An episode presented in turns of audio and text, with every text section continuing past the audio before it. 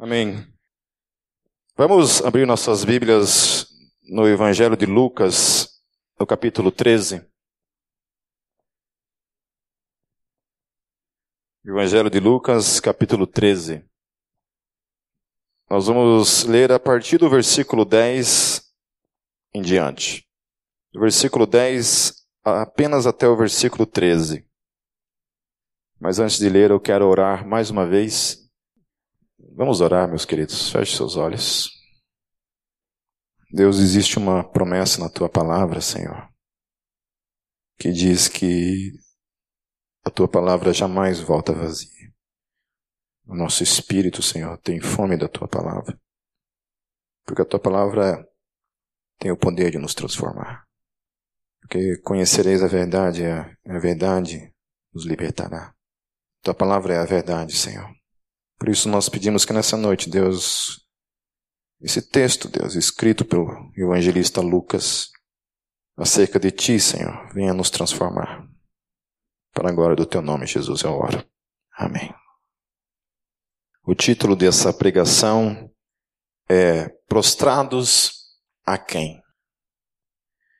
Versículo dez diz assim: Certo sábado, Jesus estava ensinando numa das sinagogas.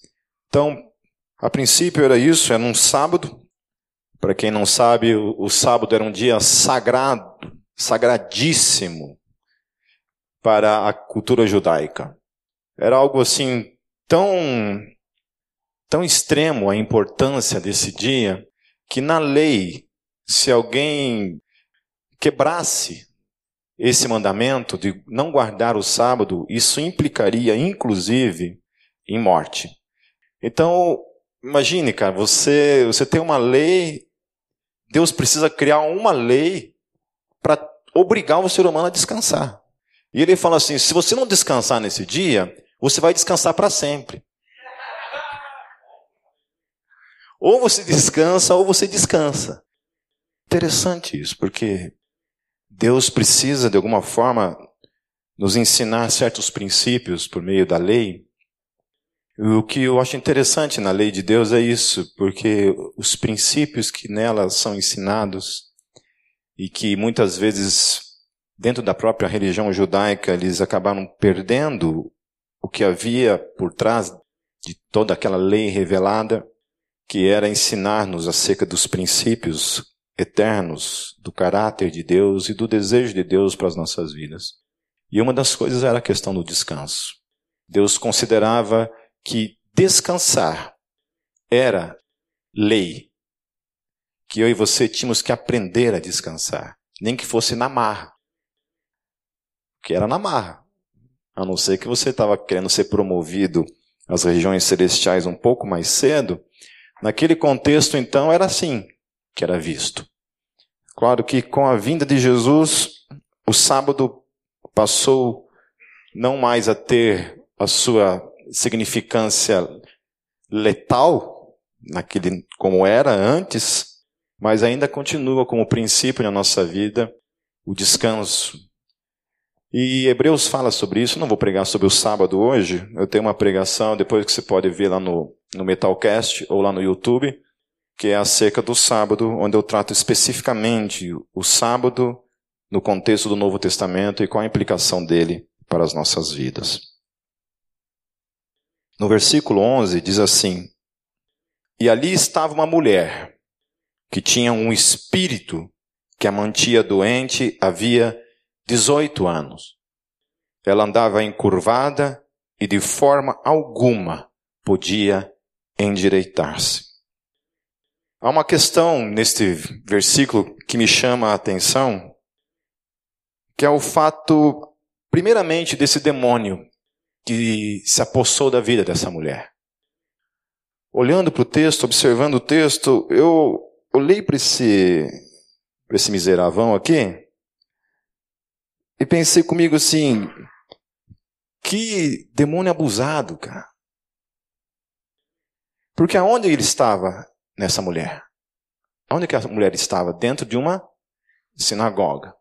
Então esse demônio estava na vida dessa mulher durante dezoito anos e não largava dela por um minuto sequer, Ao ponto de que até o momento em que ela ia na igreja, que era as sinagogas naquele contexto, quando ela entrava nas sinagogas, o demônio entrava junto. Ele era abusado. Ele entrava no lugar que era o lugar em que o povo se reunia para ouvir daquilo que é santo, que é a palavra de Deus. O povo se reunia para adorar a Deus. O povo se reunia porque aquele lugar era o lugar sagrado.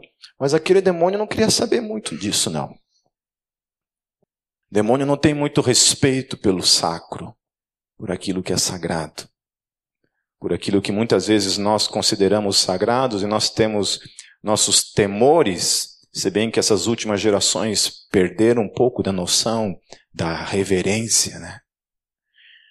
Graças a um monte de movimento que aconteceu nos anos oitenta, noventa, de uma suposta revolução em, em nome de Jesus, e que muita coisa foi poderoso mesmo e que transformou, quebrou vários paradigmas, mas teve gente que passou direto assim dos limites desses paradigmas e foram se atropelando e entrando em questões que não conseguiram voltar mais. E hoje a gente tem uma igreja brasileira destruída por muitas dessas, dessas movimentações. Então você tem, por um lado, você tem um movimento triunfalista, neopentecostal, que propaga uma teologia para você ser rico e, e por aí vai a coisa. E por outro lado, você tem uma teologia que propõe que somente pobre tem que ter a atenção da igreja. Então, tipo assim, é uma, é uma, uma teologia que abraçou como se a salvação depende das obras.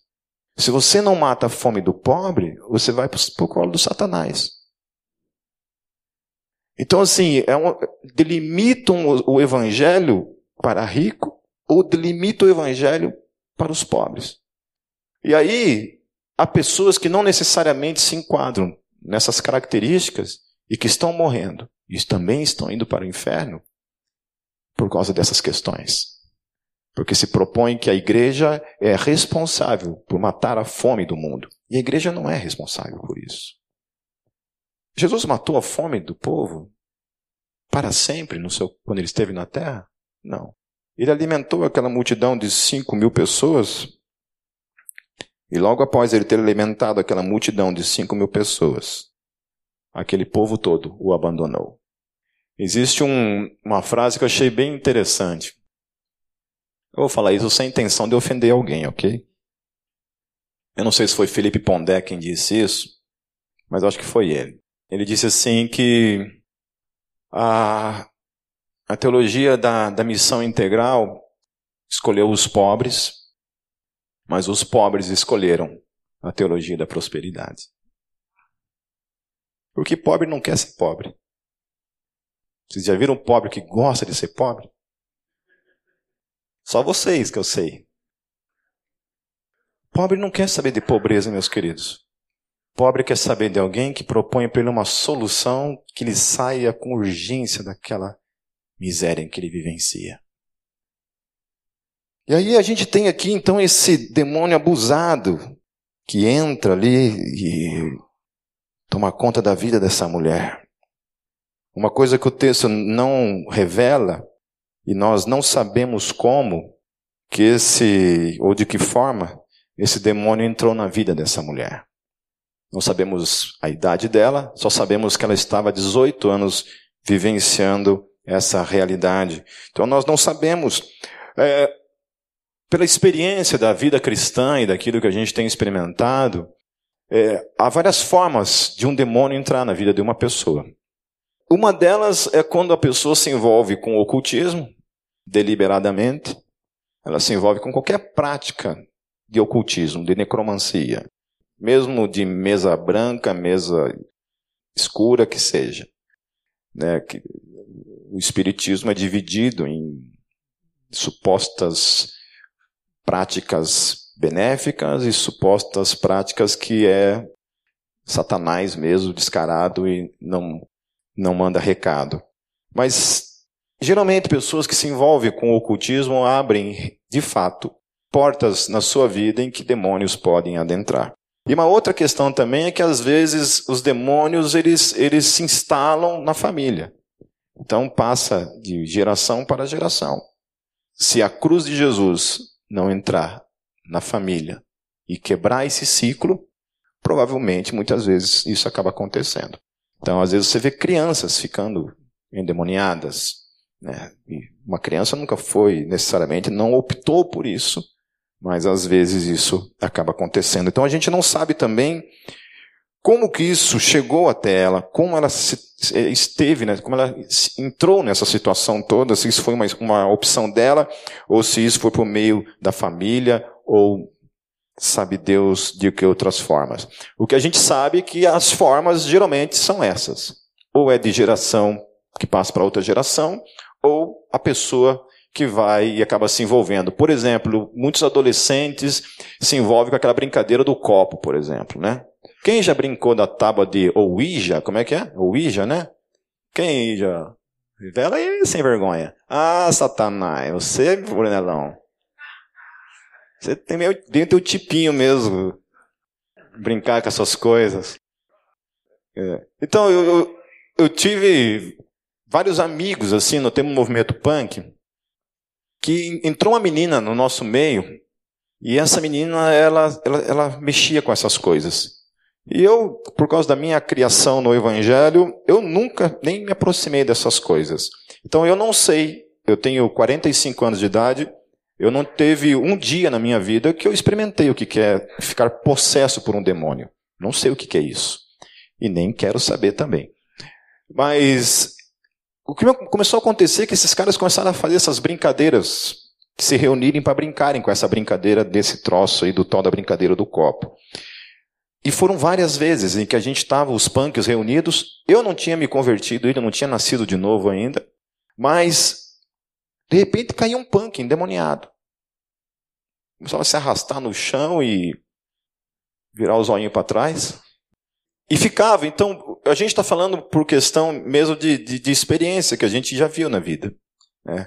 Ou então de famílias que realmente têm suas vidas perturbadas por meio de praticidades que vêm dos avós, dos pais e vai passando de geração em geração. Dizem que as drogas também é uma porta para isso. Eu não conheço, nenhuma, não tenho, não tenho nenhuma experiência pessoal direta no meu ministério com relação a isso. Dizem que o rock também, gente, né? Isso que é um... Isso que é uma porta. É, isso que é uma porta. Eu acho muito engraçado esses questionários, né, da, da Neuzita. É, não, quero, não gosto de falar mal de ninguém, não vou falar mal dela, mas eu só acho engraçado, certo? Achar engraçado não é falar mal, ok? Então eu só acho engraçado que no questionário lá tem sempre é, especificado isso, né? Você já ouviu música rock, né? É, não fala de sertanejo, não fala de nada, né, cara? Só fala isso. Já ouviu música rock, né? Então, geralmente é isso. Se você assinar essa parte, meu querido... Então, o negócio é não assinar. Uma outra coisa que me chama a atenção é que essa mulher era uma mulher que tinha fé, mesmo se encontrando nessa condição de escrava de um demônio. Isso nos ensina que há um limite para a influência mesmo de um demônio sobre a vida de uma, de uma pessoa. Sobre a sua consciência acerca de si mesmo. Então, mesmo uma pessoa se encontrando numa situação de endemoniado, mesmo que esse não se manifeste necessariamente de uma forma convulsiva ou coisa assim, a consciência para com a fé permanece em alguns momentos, ainda assim. Então, essa mulher, por mais que ela tivesse, tivesse esse demônio a escravizando, ela era essa mulher que ainda mantinha a fé. Porque ela ia na sinagoga. Ninguém entra numa igreja ou vai numa sinagoga sem ter fé. A não ser que eles sejam infiltrados do Satanás querendo destruir aquela igreja, né? Outra coisa que o texto fala é que ela ficou dezoito anos encurvada. Quem tem dezoito anos aí? Levanta as mãos. O Agenor tem... Esses caras de palco, só os velhos levantaram a mão aqui, cara. Ou só tem velho nessa noite? Não tem ninguém com dezoito aninhos aqui? Oh, mentira, é coisa do Satanás, viu? Já... Ninguém tem dezoito anos, só tem velho nessa noite nesse lugar? Ah, ali, uma pessoa apenas de dezoito anos aqui. Mas praticamente é uma vida, cara. Essa pessoa estava nessa posição de encurvada. E a postura de uma pessoa encurvada, dessa maneira, é muito parecida com a de alguém que se prostra diante de um rei. Daquele que se prostra diante daquele que o governa. Daquele que tem autoridade sobre ela. No caso dessa pessoa, a autoridade que estava sobre ela e que reinava sobre ela era um demônio. Que prostrava ela, colocava ela prostrada diante dele. Ela, devido a isso, nunca conseguia endireitar-se. Durante dezoito anos, ela estava assim, prostrada, entregue, sem ter absolutamente nada o que fazer. Ela não podia nem encurvar-se por si mesma. É diferente quando você chega diante de Deus ou diante do, do nosso rei e você livremente se prostra diante de Deus, do senhorio, da majestade, da glória dele.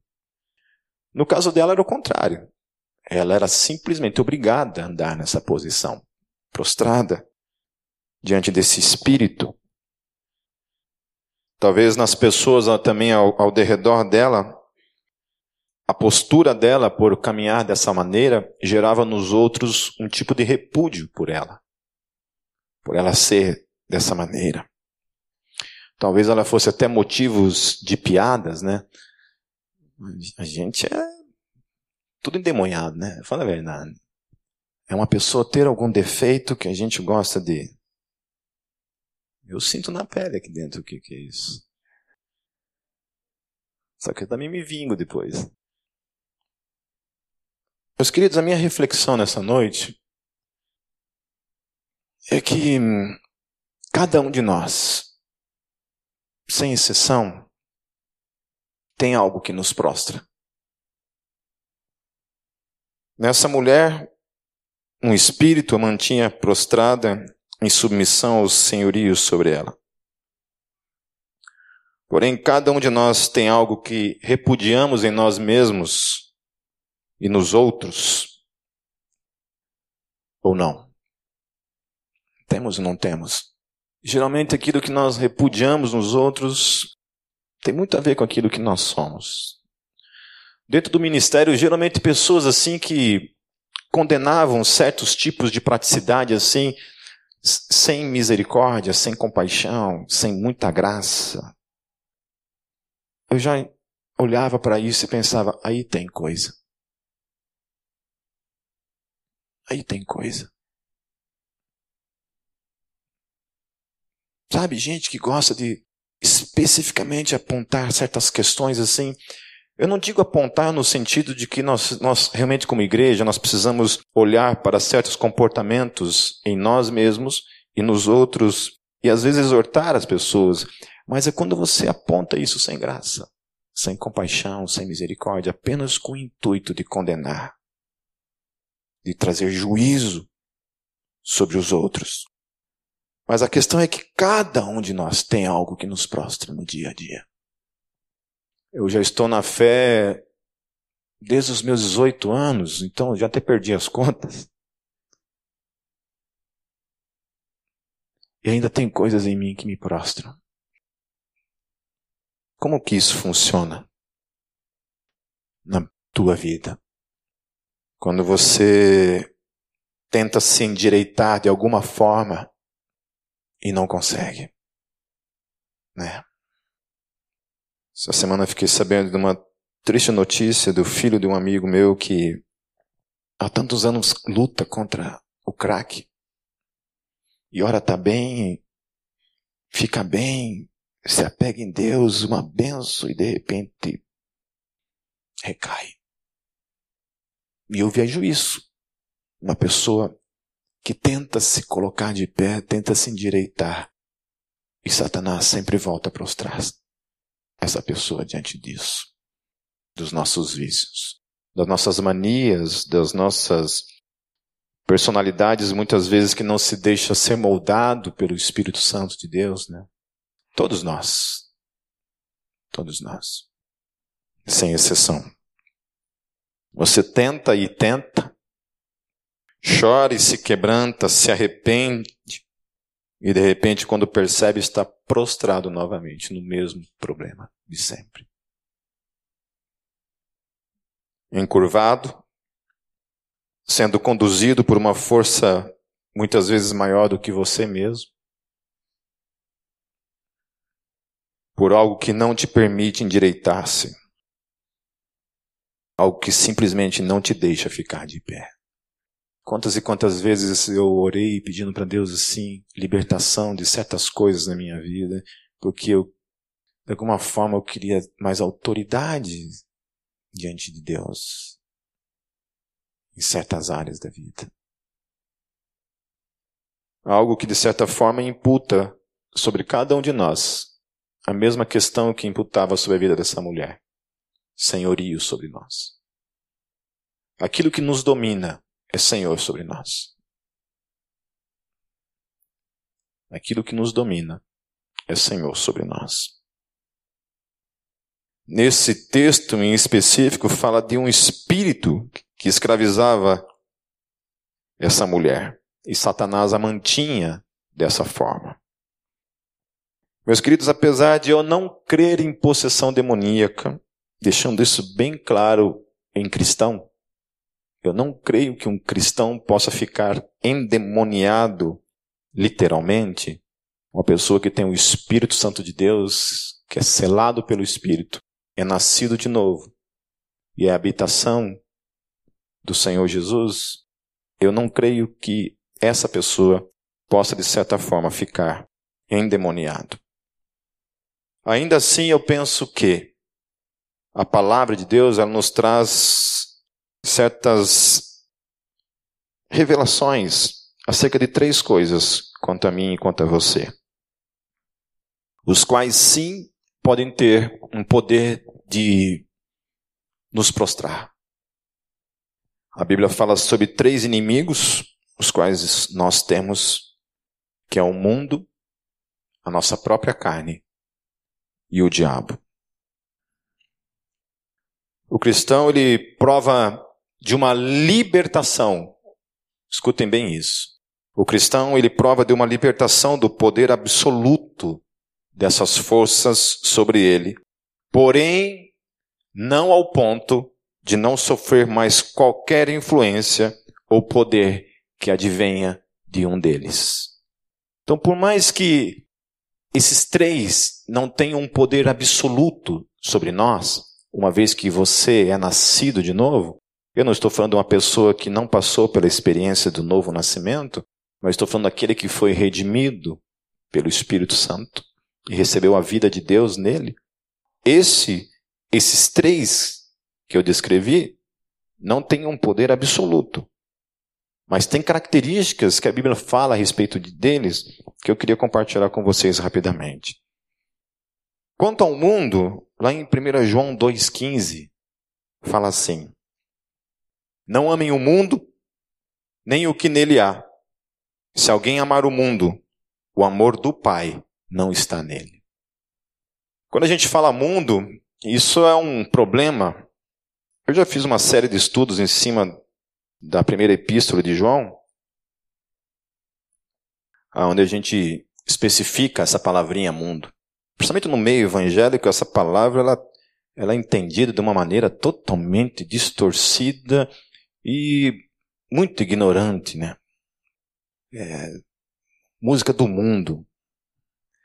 Eu estava dando um seminário numa escola de missões e eu, e eu fiquei encarregado de falar a respeito de, de, de arte, a Bíblia e a arte. E teve um momento de perguntas e todo seminário que vai tocar a questão de arte, que envolve a questão de música, vai ter um crente abençoado que vai vir tentar a minha paciência. E aí, um endemonhadinho se manifestou lá e veio com a pergunta crucial, né? Pipe, pode ouvir música do mundo?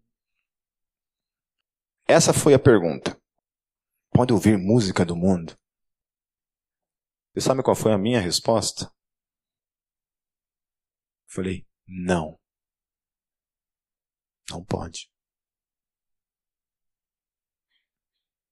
É sério. E eu não estou brincando. O crente, ele não pode ouvir música do mundo. Eu falei para ele assim, você sabe quando você fala tudo o que você ligar ao que você quis ligar aí, porque você quis utilizar primeiro a João, você quis utilizar esse texto para falar o que você falou. Se você falar assim, Pipe, o cristão pode comer comida do mundo? Eu vou te falar não. O cristão pode usar roupa do mundo? Eu vou falar não. Não pode. O cristão pode ler livros do mundo? Não pode. Assistir filmes do mundo? Não pode. Essa questão de filmes é uma coisa bem interessante. Me lembra de falar sobre filmes depois, porque senão eu vou esquecer. Aí eles ficaram tudo assustados comigo, né? Nossa, o Pipe é radical, né, cara? O Pipe só escuta Oficina G três, David Killa, né? Aí eu falei assim... Porque quando você utiliza essa palavra mundo, você está dizendo o seguinte, um sistema que é contrário a Deus. Então, ouvir uma música que é especificamente contrária a Deus, eu não posso ouvir. Por exemplo, eu não posso ouvir black metal. Eu não posso ouvir músicas de blasfêmia contra Deus. Entenderam? Agora, eu posso ouvir Miley Cyrus? Não, Hannah Montana, por exemplo.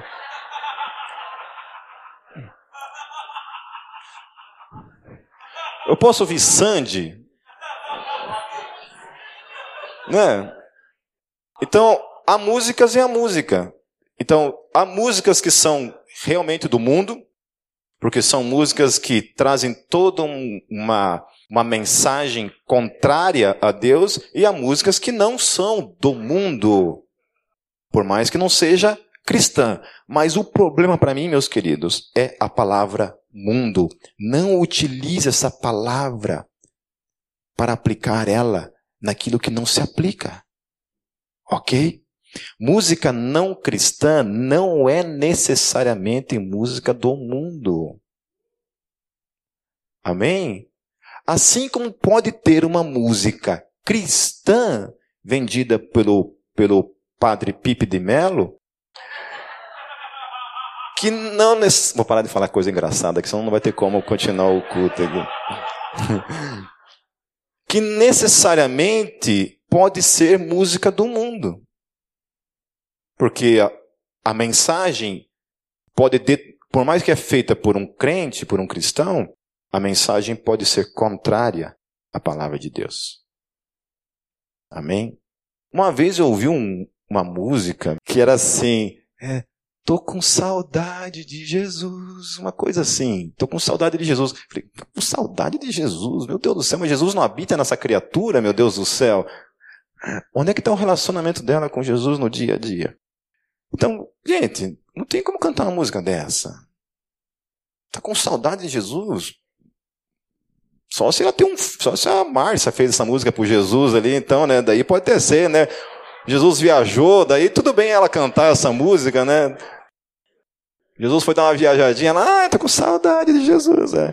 Agora, daquele que está presente. E aí é o seguinte, eu tenho uma pessoa na minha família assim que é extremamente radical com essa questão de, de música do mundo. Porque ele entende que não tem. Ou é de Deus ou é do Satanás e não tem conversa. E aí uma vez eu... bati de frente. Porque todos os dias assiste filmes do mundo. E aí eu até escrevi uma postagem dizendo assim, você que supostamente é contrário a ouvir música não cristã, porque supostamente você entende que se trata de música do mundo, você tem a obrigação lógica de assistir qualquer filme não cristão no mute. No mudo. Porque a trilha sonora ali não é cristã. Certo? E pelo menos os filmes do rock lá tocavam umas bandas muito boas lá, mas não, era, não eram bandas cristãs. Depois você assistindo rock balboa assim no mute, hein? Você assistindo qualquer filme assim no mudo, pum, só vendo as imagens ali, né? Tá certo? Então, assim, quando a gente está falando de mundo, obviamente que não é esse tipo de estupidez, meus queridos. Certo? Não é isso que nós estamos falando. Eu escuto, a maior parte do meu, do meu tempo, eu escuto música cristã, mas eu escuto música secular, música não cristã. Música do mundo, eu não escuto. Ok? Então, você não me vê escutando black metal, funk, funk carioca. Você não escuta, não escuta eu ouvindo sertanejo universitário, eu quero tchu, eu quero tchá. Você quer, vai cantar coquinho, vai pro satanás, né? Não tem como você sendo crente, e eu acho engraçado isso, que os crentes saem na balada e eu quero tchu, eu quero tchá. Meu Deus! Como eu queria que nessas horas Satanás se apossasse da tua vida, em nome de Jesus.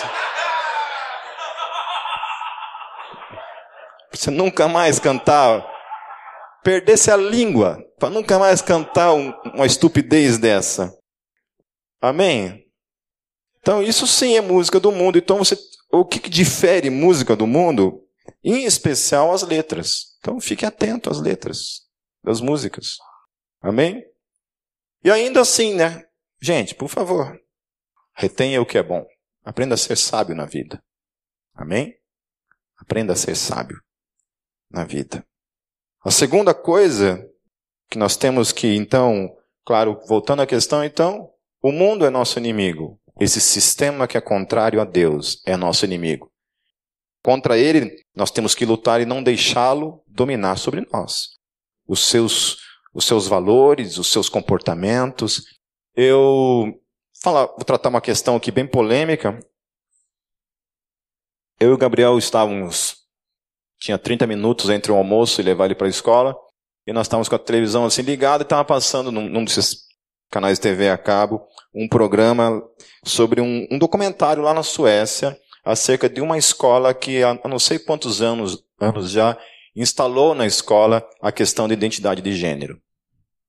E assim, as crianças eram desde bebê, desde bebê, eram ensinadas a não observarem de maneira alguma qualquer definição de ele, ela, menino, menina. Então, e aí mostrou várias realidades de pais que já, né, vivenciavam esse tipo de realidade. Daí eu achei interessante, assim, um, uma, eu estou falando interessante, mas eu e o Gabriel não ficávamos muito felizes vendo aquilo ali. Mas uma das coisas, assim, é que uma das, das mães foi comprar roupa para os filhos e entrou numa loja em que eram separadas as seções de meninos e separada a seção de meninas. E ela ficou tão indignada que ela processou a loja por causa disso. Porque supostamente está impondo sobre as crianças essas definições. Aí a menina, a menina queria usar roupa de menina. E a mãe perguntava para uma criança, queridos, de quatro anos de idade: mas por que você quer usar roupa de menina? Mãe, porque minhas amigas usam roupa de menina, eu quero usar roupa de menina.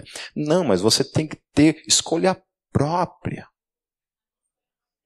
É, e a, e a menininha: não, mas eu quero usar rosa. Não, você... Então isso, isso para mim são valores que vêm de fora e que entram na vida da igreja, e que a igreja tem que estar atento a isso. Amém? Então, queridos, boa sorte para quem tem um filho sendo criado numa escola cristã, debaixo de valores cristãos, e para aqueles que têm seus filhos em escolas públicas, fiquem espertos. Participem da vida dos seus filhos. Porque o Estado, o Estado brasileiro é um lixo. Fique esperto. A segunda coisa também, quanto à carne, Gálatas fala isso: por isso digo, vivam pelo Espírito e de modo nenhum satisfarão os desejos da carne. Então, por mais que nós não ficamos endemoniados, nós podemos ficar sob a influência da nossa carne e vier mesmo a nos dominar. Se nós não nos submetemos a viver debaixo da orientação do Espírito Santo de Deus na nossa vida, nós podemos cair nisso, de sermos dominados pela nossa carne. O terceiro inimigo, então, é o diabo, que é o mais fraquinho deles. Que esse aqui eu já falei que... É engraçado, eu tô tanto tempo na fé, eu não lembro nunca de ter dito assim para Deus, assim, ai Deus, foi o diabo. Eu nunca cheguei para Deus e falei, depois de um pecado que eu tenha cometido, algum erro que eu tenha cometido, e cheguei para Deus e falei, Deus, foi o diabo. Nunca. Olha, se ele deu uma ajudinha, se ele soprou, né, se ele deu uma cooperada, uma facilitada no processo, pode ter sido. Mas a culpa é minha, a culpa é minha e a culpa é minha. Então, porque eu tinha um amigo que várias vezes ele caía, ele chegava para mim e disse, ah, mas foi o diabo, Pipe, foi o diabo. Cara de pau, cara. Acho que até o diabo falava assim, eu não tenho nada a ver com isso aí não, seu sem vergonha. É. O pastor Claudio D'Arte fala, né, que ultimamente a gente tá, vai expulsar o demônio das pessoas, sai, o de, sai a pessoa e fica o demônio. O demônio fala assim, ui, graças a Deus, você me libertou desse cara. Né? Porque a, a, coisa, a coisa tá assim, cara. Né? A gente tá, tá tão endemoniado que vai expulsar o demônio, sai a pessoa e fica o demônio. O demônio, ufa, graças a Deus. Dá até um aleluia o demônio na hora. O texto diz assim em Tiago quatro, sete, portanto, submetam-se a Deus, resistam ao diabo e ele fugirá de vós. Então, o papel do crente é resistir ao Satanás. Amém? Esse é o papel. Amém? Esse é o papel. Queridos, eu volto a falar, eu nunca fiquei endemoniado na minha vida. Nunca Satanás fez uma escolha por mim. Nunca Satanás teve qualquer tipo de influência poderosa ou bastante para me forjar a fazer qualquer coisa que não tenha sido um produto das minhas escolhas. E que eu prestarei contas de cada uma dessas escolhas, com a ajuda ou não do miserável. Amém? É tão bom você chegar diante desse Deus de toda graça e falar, Pai, me perdoe porque eu sou absolutamente responsável pelas minhas ações. Eu gosto muito da, da teologia reformada porque ela propõe que todo bem que é fruto na minha vida advém da graça de Deus na minha vida. E tudo aquilo que advém de mim e que é mal e que produz frutos contrários a Deus, advém de mim mesmo. É fruto de quem eu sou, da parte de mim que é carne, que conspira contra o Espírito Santo que habita na minha vida. E aí quando alguma coisa em mim gera vida, caráter, eu entendo que é a graça de Deus. Tão maravilhoso você saber disso, que tudo que você tem de bom em você é fruto dele. E tudo que você tem de ruim em você é fruto de você mesmo. Isso é libertador, meus queridos. Ser absolutamente dependente desse Deus, que é a graça pura na nossa vida. Então Jesus, ao invés de ficar apenas assistindo tudo isso acontecendo na vida daquela mulher, ele chama ela à frente, lá no versículo doze. Diz assim, ao vê-la, Jesus chamou-a à frente e lhe disse, mulher, você está livre da sua doença. Então lhe impôs as mãos e imediatamente ela se endireitou e louvava a Deus. Aleluia. Fico pensando nessa, nessa cena daquela mulher vindo daquele jeito, encurvada. Jesus chama ela lá na frente. Ela vem encurvada. E o único poder no universo capaz de libertar um ser humano de demônios advém da boca daquele que é rei sobre todas as coisas, o Senhor Jesus. O Senhor Jesus não faz entrevista com o Satanás. Ele não dá ibope para o demônio. Ele não deixa o demônio dar show. Ele simplesmente, por meio do poder, da sua autoridade, na sua palavra, ele diz, você está livre. E não tem tempo de processo entre quando a palavra é falada e a cura acontece, é imediato, porque a autoridade dele é absoluta, sobre tudo e sobre todos. Aleluia. Porque tem gente que pensa, meus queridos, que Satanás tem mais poder que, o diabo, que, que Jesus. Uma vez um presbítero da minha antiga igreja foi expulsar um demônio. E o demônio falou assim, é, o que tinha acontecido? Um dos caras que eu discipulava, que estava no processo ainda, foi num cemitério e roubou uma cruz do cemitério. Daí quando chegaram em casa, lá o menino caiu, caiu endemoniado. Eu estava no seminário e foram lá, chamaram esse presbítero, e esse presbítero foi lá expulsar o demônio do cara. Chegou lá, o demônio não queria sair. Daí o demônio falou assim, não, eu só saio, só saio se for o seguinte, ele tem que pegar essa cruz e devolver lá na igreja, lá no cemitério. Era um demônio gótico, meus queridos. Estava chateadinho porque roubaram a cruz dele lá do cemitério, que era a cruz que ele abraçava, tomando vinho e tentando cortar os pulsos. É... E aí o que é poderoso é que nunca mais na vida dessa mulher ela voltaria a caminhar prostrada. Nunca mais ela olharia a vida com os olhos para baixo. Ela finalmente poderia, podia olhar para o céu. Finalmente ela pôde, inclusive, levantar suas mãos e louvar a Deus. O texto fala que ela louvou a Deus. Quantos de nós nessa noite precisamos de um milagre assim? Talvez de algo que está te prostrando há tanto tempo. E que você está cansado de andar prostrado. Quantos de nós queremos deixar de viver uma vida olhando sempre para baixo, deprimidos pela culpa que sempre nos é trazida como forma de nos envergonhar diante de Deus? Quantos de nós gostaríamos de ser cem por cento livres para levantarmos nossas mãos aos céus? E simplesmente glorificar a Deus por sermos livres em Cristo Jesus.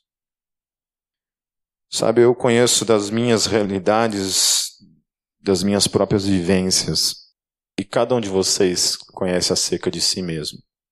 Sabe, aquilo que te prostra, aquilo que te não te deixa permanecer em pé, que muitas vezes não te deixa nem levantar as mãos para louvar a Deus. Então gostaria que você fechasse seus olhos. Eu queria dizer que eu, em mim mesmo, não tenho poder algum de promover na tua vida qualquer tipo de libertação. Mas eu creio que aquele que pode fazê-lo está nesse lugar nessa noite. Então, se você quer nessa noite se prostrar não diante daquilo que tem prostrado você, mas se você quer se prostrar diante dele nessa noite e clamar por uma libertação definitiva de coisas que tem te prostrado, quero te convidar para vir aqui na frente, se colocar de joelhos aqui na frente, diante dele. Que você saia do seu lugar e venha aqui na frente, que eu quero orar por você.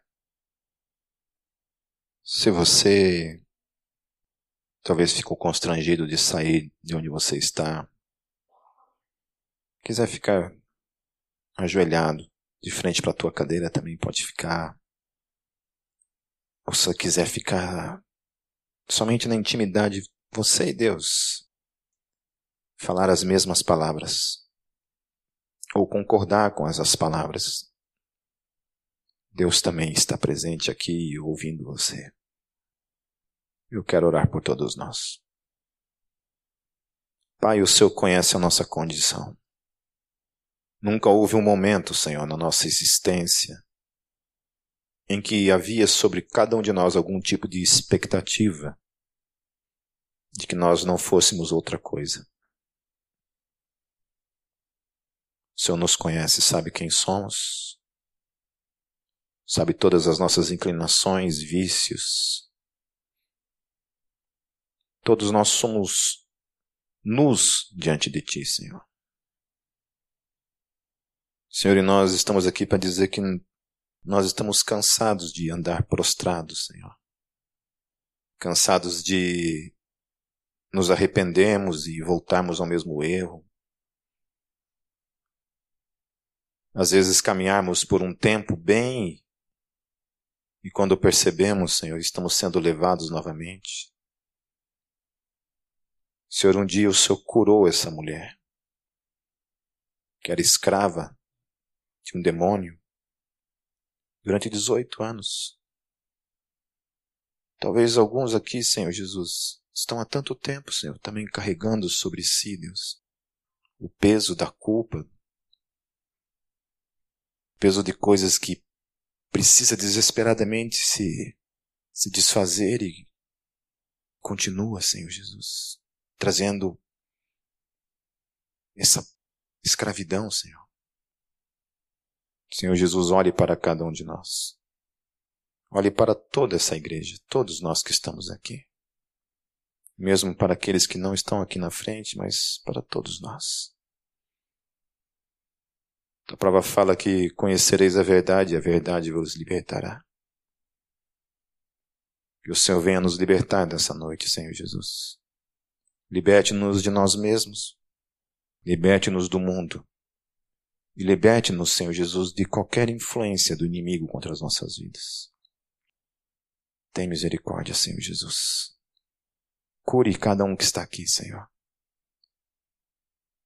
Que todas as vezes que nós nos encontrarmos prostrados, Senhor Jesus, seja somente na Tua presença, em louvor e adoração ao Teu nome, Jesus. É o que eu oro. No nome que está acima de todo nome, que é o Teu nome, Senhor Jesus. Amém. Amém, meus queridos. Vamos ficar de pé. Dá um abraço no seu irmão. Tenha uma semana abençoada em nome de Jesus. Vão em paz. Deus os abençoe.